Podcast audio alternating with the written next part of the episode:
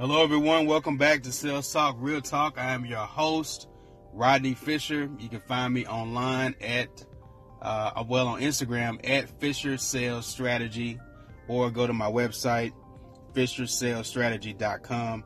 Today, I want to talk a little bit about, um, well, a few minutes about follow up. Okay, follow up is probably one of the most important steps of any sales process. It's probably the one step that salespeople, for whatever reason, tend to try to skip or tend to try to do it the wrong way. It's so important that you follow up when you say you're going to follow up. When you talk to your client, you have that initial call or the initial meeting. It's always best to end the conversation with some type of action step for them. In other words, uh, you can end the conversation with, okay, well, when do you want me to follow up with you again? Uh, I don't want to be a bother. When do you want me to call you back to see how you feel about this program.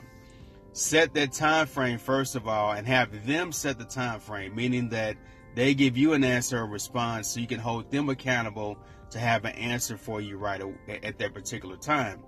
But more importantly, you got to follow up. You've got to make sure you give them a call back no matter how the call went, good or bad. Make sure you do it at the right day, the right time and also, when you follow up with them, anything, anytime you communicate with them, or send them an email, make a phone call, make sure you're delivering something brand new that you have not delivered before. Whether it's results from another project, whether it's some new initiative you're, you're working on, or just some new insight about what can really help them.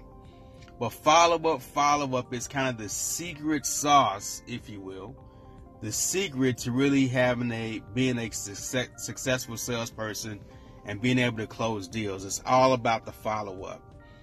Asking for the sale, following up, sending over the right materials. If you say you're going to send over data, if you say you're going to send over um, uh, samples, whatever the case may be, you got to do it. That's the work part. That's the part that people, for whatever reason, tend to skip. But follow up, follow up, follow up is key.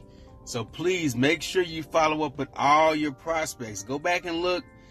Uh, hopefully, you know, me, I record my sales calls on, on the phone so I can go back and actually listen and hear, make sure I don't miss anything. But take great notes and follow up, follow up, follow up to make sure you're putting yourself in position to close a sale. Make sure you guys check out the new website, FisherSalesStrategy.com.